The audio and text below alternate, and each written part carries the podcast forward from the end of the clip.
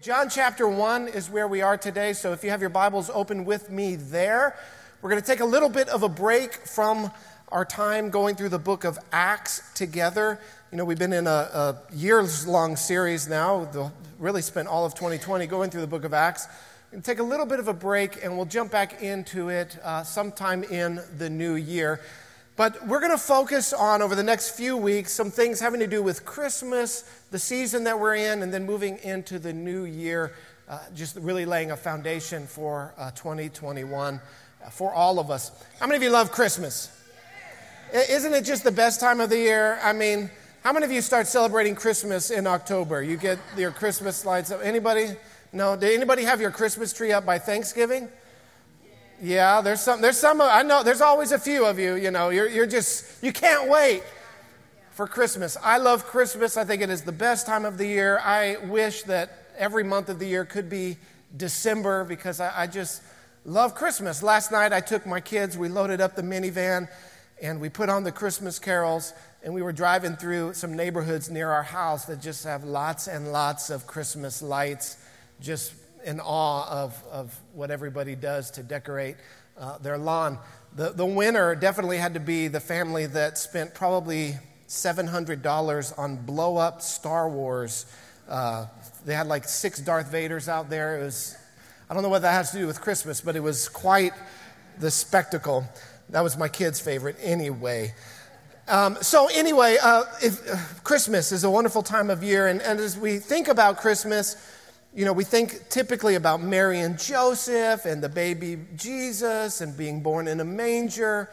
We think about uh, Matthew's gospel that really tells Joseph's story and how Joseph reacted to the news that his virgin fiance was pregnant and how he was about to call the whole wedding off because his fiance had come up with this crazy story that God had gotten her pregnant. And so he was about to say, Yeah, right, uh, you and your boyfriend can go and have a nice life. But the Holy Spirit showed up, and the angel came and spoke to Joseph and said, Don't worry, she's telling you the truth. That the, what is conceived in her really is of the Holy Spirit. That's Matthew's gospel that really tells us Joseph's perspective.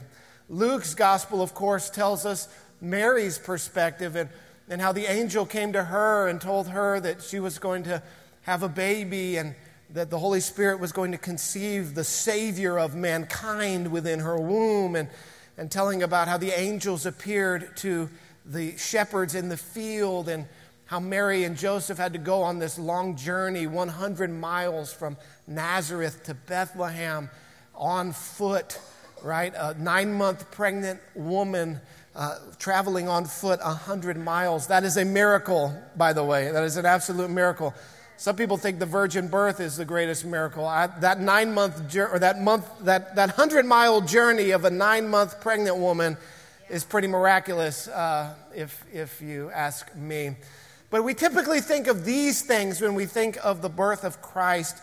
But today I want to look at John's gospel, which talks about the birth of Christ in, in a not so much about the details surrounding his birth, but really what it means, what, what all of this was about. Because when you read the other stories, you can tell very quickly that this is not a normal baby.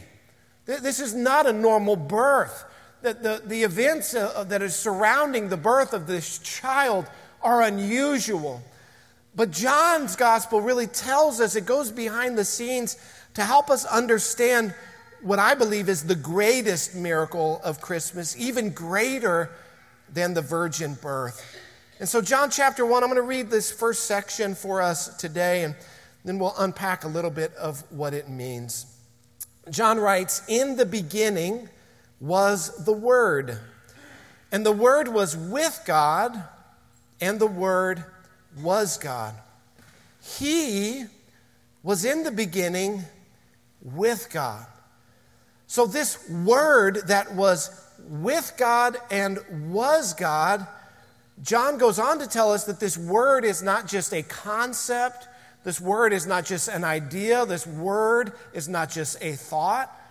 When, God, when John goes to, on to tell us that this word is a he, It's telling us that this is a person, that this is a person who is the Word.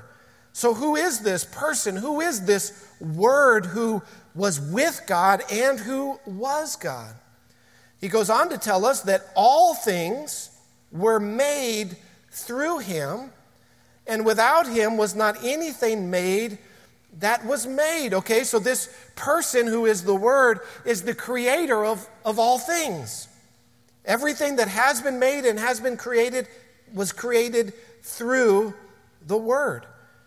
He goes on to tell us that in him was life, and the life was the light of men. That this Word, who is a person, who is the creator of all things, is also the source of all life.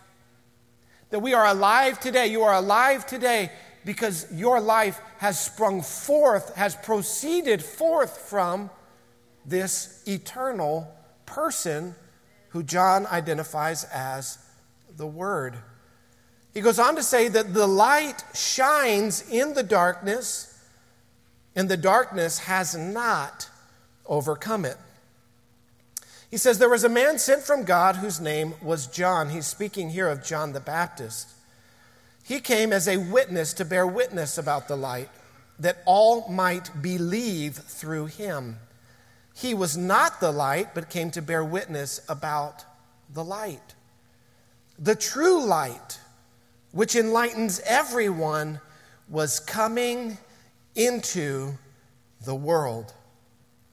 This is Christmas. This is what we celebrate the birth of Christ, the Word, God, the Creator, the source of life itself, coming now into the world, coming now into his creation. He was in the world, and the world was made through him, yet the world did not know him. He came to his own, and his own people did not receive him. But to all who did receive him, who believe in his name, he gave the right to become children of God who were born not of blood, nor of the will of the flesh, nor of the will of man, but of God. And the Word became flesh and dwelt among us. And we have seen his glory, glory as of the only Son from the Father, full of grace and truth. John bore witness about him and cried out, This was he of whom I said, He who comes after me ranks before me because he was before me. What John there is saying is, though Jesus is, was born after me in the flesh, he's actually before me because before he was born in the flesh, he existed for all eternity and eternity past with the Father. And it says, And from his fullness, we have all received grace upon grace. How many of you, that's your testimony? From the, the fullness of Christ, you have only received grace upon grace upon grace. For the law was given through Moses, but grace and truth came through Jesus Christ. Jesus Christ is the name of this person, this word who was with God, this Word who was God, this Word who was there at the beginning, this Word who created all things, this Word who is the source of all life. His name is Jesus. No one has ever seen God, the only God who is at the Father's side. He has made him known. Jesus who was with God, who is God, has revealed to us who God fully and truly is. Father, we thank you for your word. Lord, as we spend time in your word, I pray that your light, the light of Jesus, that it would illuminate our hearts, that it would enlighten us, it would, it would help us to see clearly who you are, first and foremost, the creator, the source of life, the God of grace and truth the, the source of, of everything good and everything lovely and everything wholesome and everything perfect. Lord, that we would see who Jesus is, your Son, who came on that night, born of the Virgin, who came to bring light to humanity living in darkness, who came to show us the way how to live, who came to give up his life so that we might, in exchange, receive his righteousness, who rose again on the third day, granting to all who would believe in him life and life eternal. Lord, help us to live in this reality, the reality of Christ, the light of Christ, the love of Christ, and to walk it out each and every single day. In Jesus' name, amen. I truly believe that this is not only the greatest miracle of Christmas, but the incarnation, God became flesh, is the greatest miracle in all the Bible. There's nothing more astonishing, there's nothing more shocking. Of all of the astonishing and, and shocking claims of the Bible, of all of the miracles, of all of the things that, that we see in this book that some people have a hard time believing, there is none greater than God become flesh. God taking to himself human flesh, being born as a baby, not coming with the fanfare of a king, not being born in a palace, but being born in humility, in humiliation. Humiliation to even be born as a human, to add to his divinity, humanity, to be linked for all eternity with humanity in this way is the greatest condensation, God condescend, con, condescending to our level and to be born as a baby what humiliation. And again, not in a castle, not to a royal family, but to peasants, to poor people who couldn't, would, would not even be given, shown the common courtesy of being given a room to hold their baby, born in a stable, laid in a manger. This God who created all things, the King of the universe, worshiped and exalted in heaven by multitudes of multitudes of angels and angelic hosts, born with no one there to see, no one there to watch, but a few cows and a few shepherds that came that night. The humility of God coming to save his people is shocking.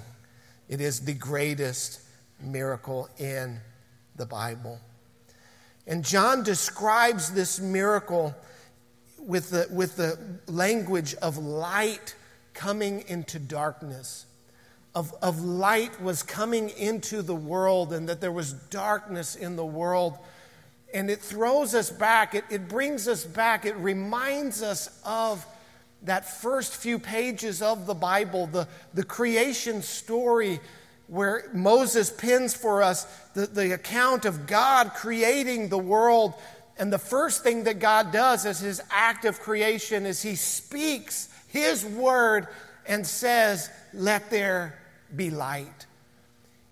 When God begins his creative process, in the very beginning, he begins by bringing light into darkness. And here John is saying again, God is bringing his light into our darkness. John saying that God is about to recreate things. A, a, new creation is coming. A, a new humanity is on the way. A humanity not born, descended uh, just from a, a, an earthly lineage or, or by blood, but a humanity that is born again by the Spirit of God. A new creation is coming. And it all begins with the Word, this person, Jesus, the Son of God, coming into the world. And John uses this language of light and darkness. Now, this, this story of, of God coming to humanity, of, of, of Word made flesh and dwelling among us, of God dwelling with His people, as you read the Bible, th- this is not a new idea. If you read the story of the Bible, starting with Genesis all the way up until where we are in, in the story with Jesus, this is not a new concept at all. In fact, this word dwelt, the word became flesh and dwelt among us. you, will be interested to know that that word dwelt is actually the word tabernacle. It's the same word that God used to describe the place where his presence dwelled in the Old Testament. God living among his people, God dwelling with his people. It's saying that Jesus is now the, the, the fullness, the fulfillment of the desire that God has had all along to dwell with and to be in relationship with and to be known by and to know humanity. And as we go back, if, if we go on this journey, I want to take you on a little journey through the Old Testament this morning. I want to look at four different people and four different instances in which God desired to dwell with his people, in which God pursued humanity, which God came after humanity in love and grace and mercy. And I want to show you how Jesus coming into the world is the fulfillment of the plan and purpose of God that began some 4,000 years before that night in Bethlehem. The first, of course, is Adam and Eve. Adam and Eve, who were the first uh, human beings, our, our first parents, the, the first uh, created in the image of God. That God created man and woman, He created Adam and Eve, He placed them in a garden. He gave them dominion over the world He created. He walked with them. He, he dwelt with them in the Garden of Eden, which is a picture of the tabernacle, which is a picture of the temple, which is a picture of Jesus and the fulfillment of God dwelling with his people in Eden. When you go all the way to the end of the Bible, the book of Revelation, again, it's this picture of Eden restored and Eden filling the whole earth and humanity living again with God and in God's presence. Adam and Eve, of course, we know the story. They, they did not obey God, they did not follow God, they did not want to live under God's rule and God's authority, they did not want to live in submission to the Father. But instead, they believed the lie of Satan, which he said that you can be like God yourself. You can be your own God. You can determine your own path. You can go your own way. You can follow your own heart. He told Eve, You only live once, eat the apple. And she did. She was deceived. She was led to believe this lie of Satan. She, of course, gave the fruit of the tree of knowledge of good and evil to her husband Adam, who ate it as well. And God had told them that if you eat of this tree, the day that you eat of it, you will surely die. God had told them the consequences. He had instructed them. He had, he had showed them the path of life. He had showed them the path to the tree of life. But instead of eating from the tree of life, they chose the tree of death. And in that moment, the Bible says that they were covered with shame, that their eyes were open, that, that, that they, they, they felt this nakedness upon them, that the, the, the sin and, and the, the shame and the guilt and the consequence of sin fell upon them in that moment, and they tried to hide themselves from God. They ran from God. But what we see God doing is God comes and pursues them in grace and mercy. And so while they're hiding in shame, God calls out to them, Adam, where are you? Adam, where are you? And God comes to them and and though they had rebelled against God and led all of humanity into now rebellion against God, God comes to them with grace and mercy. And if you read that story in Genesis 3, you, you might not see grace and mercy because what you will also see is judgment. But I want to highlight for you the grace and mercy that is in this story. Because God had told them that on the day they eat of that fruit that they would die. But instead of requiring their life from them that day, God instead took the life of a substitute. God took the life of an animal that day, and He clothed them in their nakedness. He clothed them with the skin of that animal. Of course, that foreshadows for us the Lamb of God, the spotless Lamb of God, who would one day take our place, who would one day be our substitute, and that we one day would not be clothed in our own righteousness, which is as filthy rags, but that we would be clothed in the righteousness of Jesus Christ. And so God comes to them in grace and mercy. He, he, he takes the life of a substitute, foreshadowing Christ. He clothes them in the skin of this animal, foreshadowing Christ. And then he speaks about a redeemer who will come. In speaking to Satan in Genesis 3:15, God says, "I will put enmity between you, Satan, and the woman." and between your seed and her seed. He shall bruise your head, and you shall bruise his heel. God says that there's a war that's going to rage between the offspring of, of Adam and Eve, the seed of the woman, and a war that's going to rage between Satan and her offspring. But there is coming a redeemer, there's coming a deliverer, there's coming one who will have his heel bruised, but he will crush the head of Satan. This is what's known as the first proclamation of the good news in all the Bible. It's what theologians call the proto evangelium, the first gospel presentation that there is a Redeemer coming, that, that through the offspring of the woman, there will be one who comes to redeem humanity. And so, some 4,000 years before Christ, humanity now in sin, dead in their trespasses, separated from God, cast from his presence because God is a holy God, yet God gives the promise of a Redeemer. And humanity begins looking for, begins waiting for this Redeemer. Who will this Redeemer be? Who will this Savior be? Adam and Eve have a son, a child, their, their firstborn. Eve names him Cain, which means, I have received a son from the Lord. What that tells us is that Eve was putting her hope in Cain to be the Redeemer, to be the child who would reverse the curse, who would break the bonds of sin, who would crush the head of Satan. But as we know the story, uh, Cain is not the Redeemer. Cain is far from it. Cain, of course, follows in the footsteps of his father Adam. Cain becoming the first murderer, lifting his hand against his own brother and shedding his own brother's blood. Cain is not the Redeemer, he is not the seed that we are hoping for.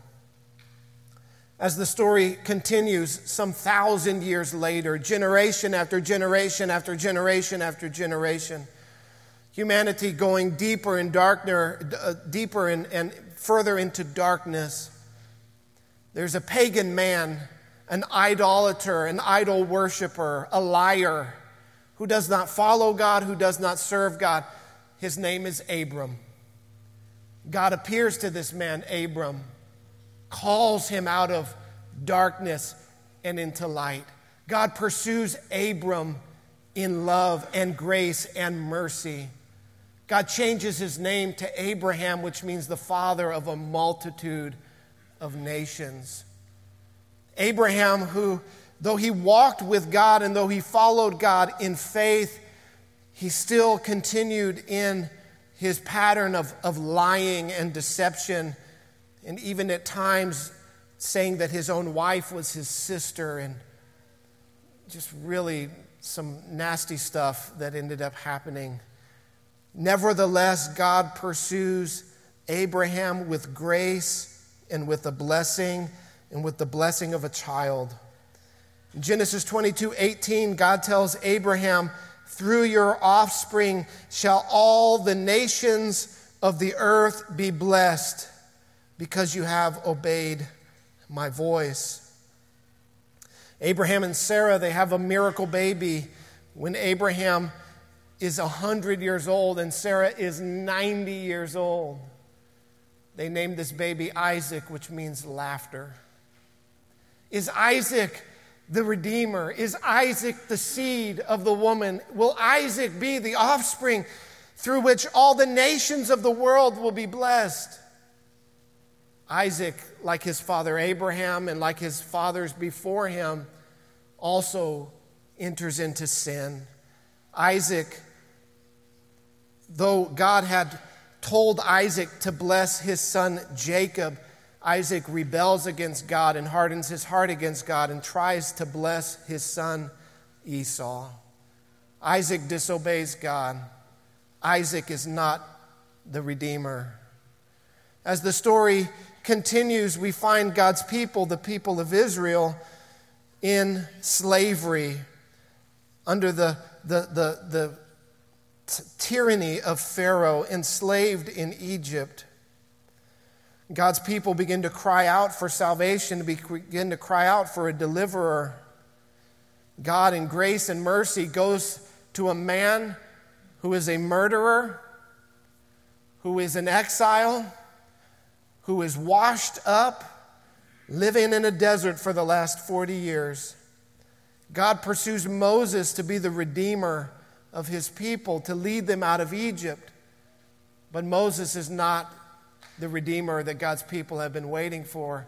Moses himself entering into sin, Moses himself striking the rock in the wilderness.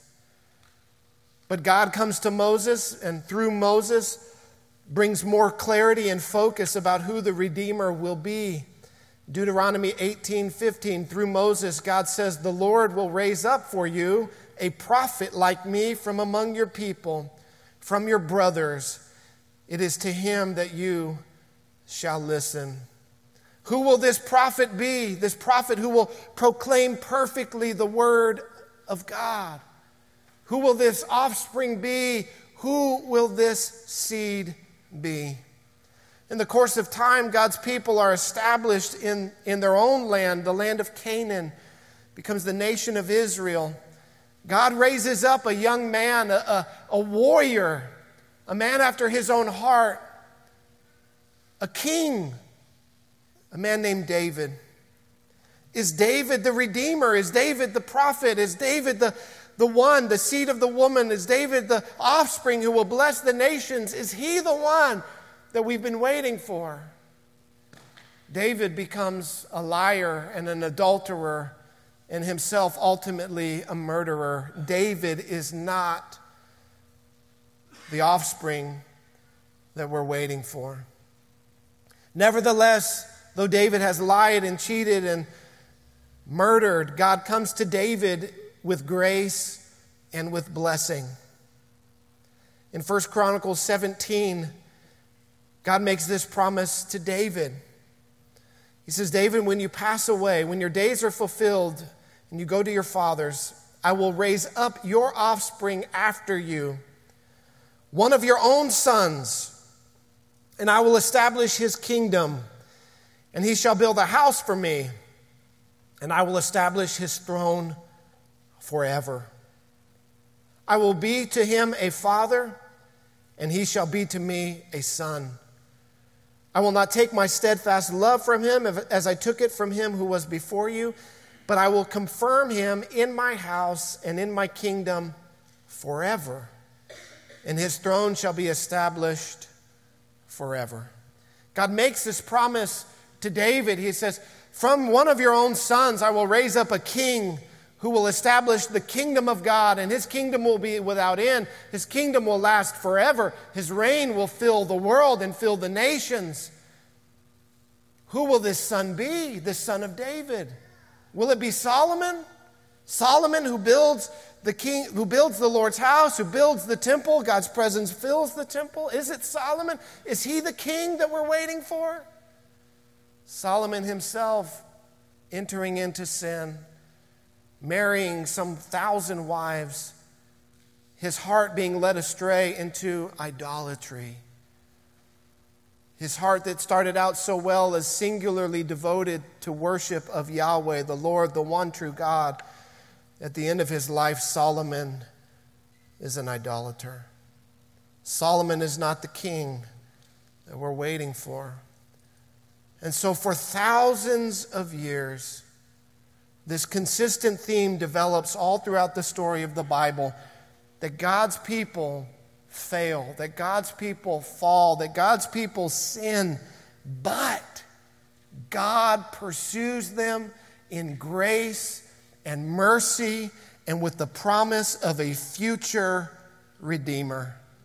Who is this future Redeemer? Who is this seed of the woman? Who is this offspring of Abraham that will be a blessing to the nations? Who is this prophet who will perfectly declare the word of God?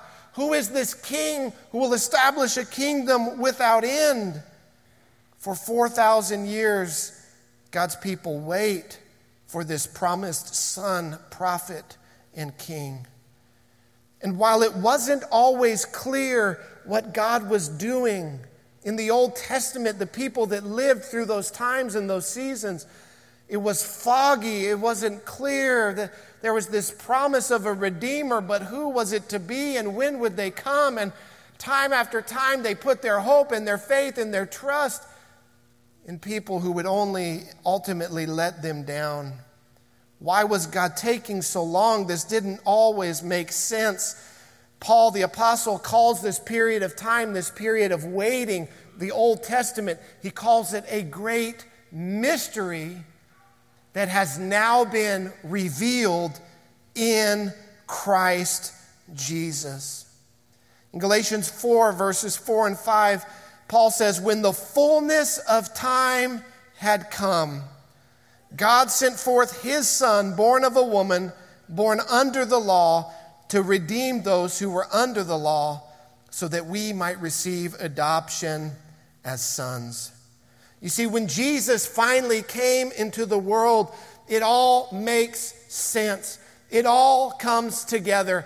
Everything that God had been doing, working through Adam and Eve, working through Abraham and Isaac and Jacob, working through the children of Israel in slavery, working through Moses bringing deliverance, through the kings of Israel, through the prophets of Israel, all pointing towards foreshadowing the perfect Son, the perfect Lamb, the perfect Redeemer, the perfect prophet, and the King of Kings and the Lord of Lords.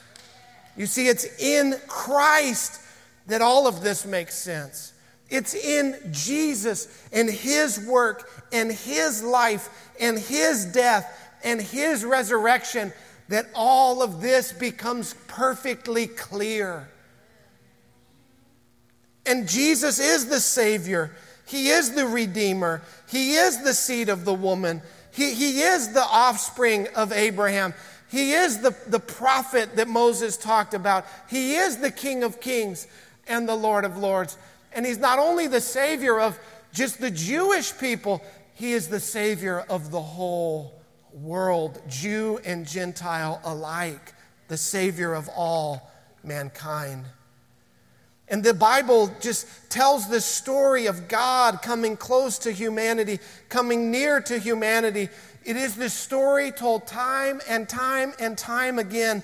And the incarnation, where God now Himself comes, is the fullness, the fullest expression of the desire of God to be united, to be close with His image bearers.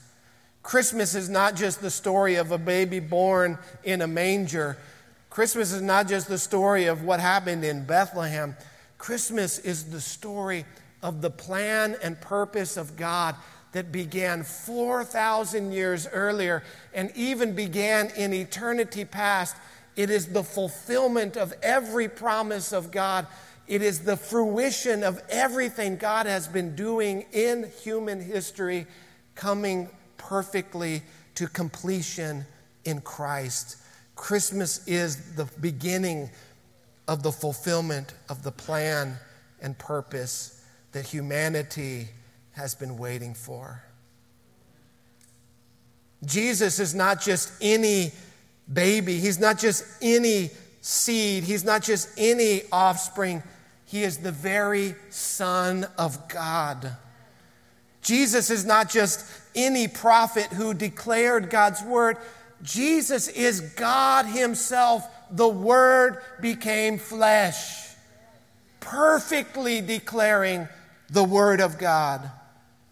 Jesus is not just any human king with all of their faults and failures and weaknesses. No, Jesus is God Himself, King of all creation, King of the universe, King of the cosmos, King of kings and Lord of lords, who rules the nations with perfect righteousness and perfect justice.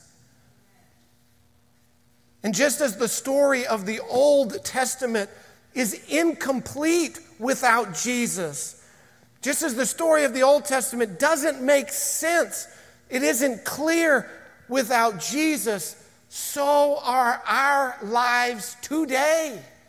So is the story of your life incomplete without Jesus. The, story of your life will not make sense without the light of Jesus coming into your heart, coming into your life, His revelation his light shining forth. Without Jesus, nothing in life makes sense. But with Christ and His light and the promise of God's Word, it shows us how our lives make sense and where they fit into the plan and the purpose of God. I truly believe with all of my heart that your life will make no sense until you begin to see your light, your life and walk it out in the light of Jesus Christ. The true light, which enlightens everyone, was coming into the world. John tells the story about how his own people rejected him. The people who should have recognized him and submitted to him, they reject him. But to all who did receive him, who believe in his name, he gave the right to become children of God, who were born not of blood, that's talking about a human bloodline, nor of the will of the flesh, nor of the will of man, but of God. What this is telling us is that it doesn't matter what your background is, it doesn't matter what your history is, it doesn't matter who your parents were, whether your parents were pastors or whether your parents are in prison somewhere because they're criminals. What matters is that you put your faith in Jesus Christ. That's what matters. It's not just for a small select group of people, it's for all who would believe upon Him. And now that the light of, of Christ has come into the world, since that time, God is recreating humanity again in his own image.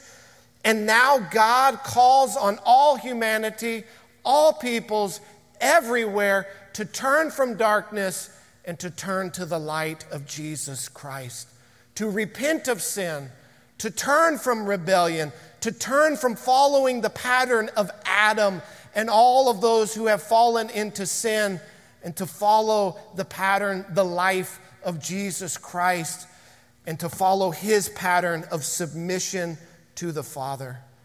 Listen, Jesus is the only way to be reconciled to God. Jesus is, is the only way to have your sins forgiven. Jesus is the only way to escape the curse of sin because he became a curse for us on that tree as he hung on the cross. Your sins, your shame, your brokenness placed on him so that you might be clothed in his grace and mercy and ultimately his righteousness. But you must put your faith in Christ. You must allow his light to flood your soul. You must repent of sin. The Bible declares to us that all have sinned and fallen short of God. Like Adam, God is calling out to you today. Where are you? Like Abraham, God is extending grace and mercy to you today. Turn to Him, call out to Him for salvation. The Bible says that everyone who calls on the name of the Lord will be saved. There is salvation in no other name. There's, there's not another path. There's not a plan B. There's not some sort of back door into heaven. There's only one door. Jesus himself said, I am the door. Jesus himself said, I am the way. Jesus himself said, I am the light. Jesus is the Lamb who was slain for the sins of the world. And for those of us who have received Christ, which I believe is probably the vast majority of us today, 1 John 1 7 declares to us if we walk in the light as he is in the light, we have fellowship with one another, and the blood of Jesus, his son, cleanses us from all unrighteousness. You know, it's not just enough to receive the light, we must also then walk in the light of Jesus. We cannot receive the light and continue to live in darkness. We cannot receive the forgiveness of sins, new creation, clothed in the righteousness of God, but continue to live in sin. We must also walk in the light as He is in the light. Jesus is our Savior, Jesus is our Redeemer, Jesus is our King, but Jesus is also our example. And through the life that Jesus lived, He showed us how we are to live our lives. He lived a life of submission completely, totally to the Father, never once sinning, never once disobeying God. His heart was always to please and to serve His Father. We too must walk in that life, must walk in that pattern of submission to the Father. Jesus also showed us to love not only God by obeying his commandments, but to also love our neighbor as ourself. This is the great pattern that Jesus showed us. This is his great example to us love for God and love for neighbor. And this is what it means to walk in the light. Jesus is not just a baby born in a manger. Jesus is the fulfillment of the plan and purpose of God from eternity past. At the fullness of time, Jesus came to save the world. I hope you will receive Jesus Christ if you have not already. Turn to Him. I implore you, turn to Christ. Call out to Jesus today. Do not let this moment of Him shining His light into your life pass you by. And for those of us who walk with the Lord, let's walk in the light. Amen? Let's live a life of submission to the Father, of submission to God's Word, of loving our neighbor as ourself. In this season where we look at the lights and we admire the, the decorations and we're reminded by the carols of, of the majesty and the miracle of Christmas, God with us let us also remember the example that Jesus gave us loving God, submission to Him, and to love our neighbor as ourselves. Let's look for opportunities to shine for Jesus. There's so many hurting people around us. We can shine the light that Jesus shines in our heart as we love and serve and give. It is the way that Jesus showed us how to live. Father, we thank you for your word. Lord, I thank you that it truly is a lamp unto our feet. It, it, truly does show us who you are. Lord, your grace and your mercy, that you have been pursuing humanity from the beginning with grace and with mercy. Lord, for those who are here today who, who have yet to turn to you, who have yet to call out to you, who have yet to turn from darkness to light, Lord, that your light, the light of the Holy Spirit, the conviction of God would fall upon them right now and that they would call out to you for salvation. Jesus, the only name that can save. Lord, for those of us who have called out to you and who have trusted in you, who have repented of our sin, Lord, that you would help us through the power of your Spirit to walk with you each and every day. Lord, that your light would shine in our lives, that we would, would see how you have pursued us with with uh, uh, redemption and pursued us with grace, that you would help us to love you and to obey you, and to love our neighbor as ourselves, to, to serve those around us sacrificially, to bless those around us that cannot even give us anything in return. Lord, we thank you for your work in our lives, your work of redemption, your work of substitution, your work of righteousness and clothing us Lord, today that we can be your sons and your daughters as you have welcomed us into your family. Lord, help us to live as Jesus lived. Help us to be the hands and the feet of you extended to a lost and dying world with the hope that we have of salvation in Christ. It's in Jesus' name that we pray. Amen. Amen. Let's give the Lord a hand clap today.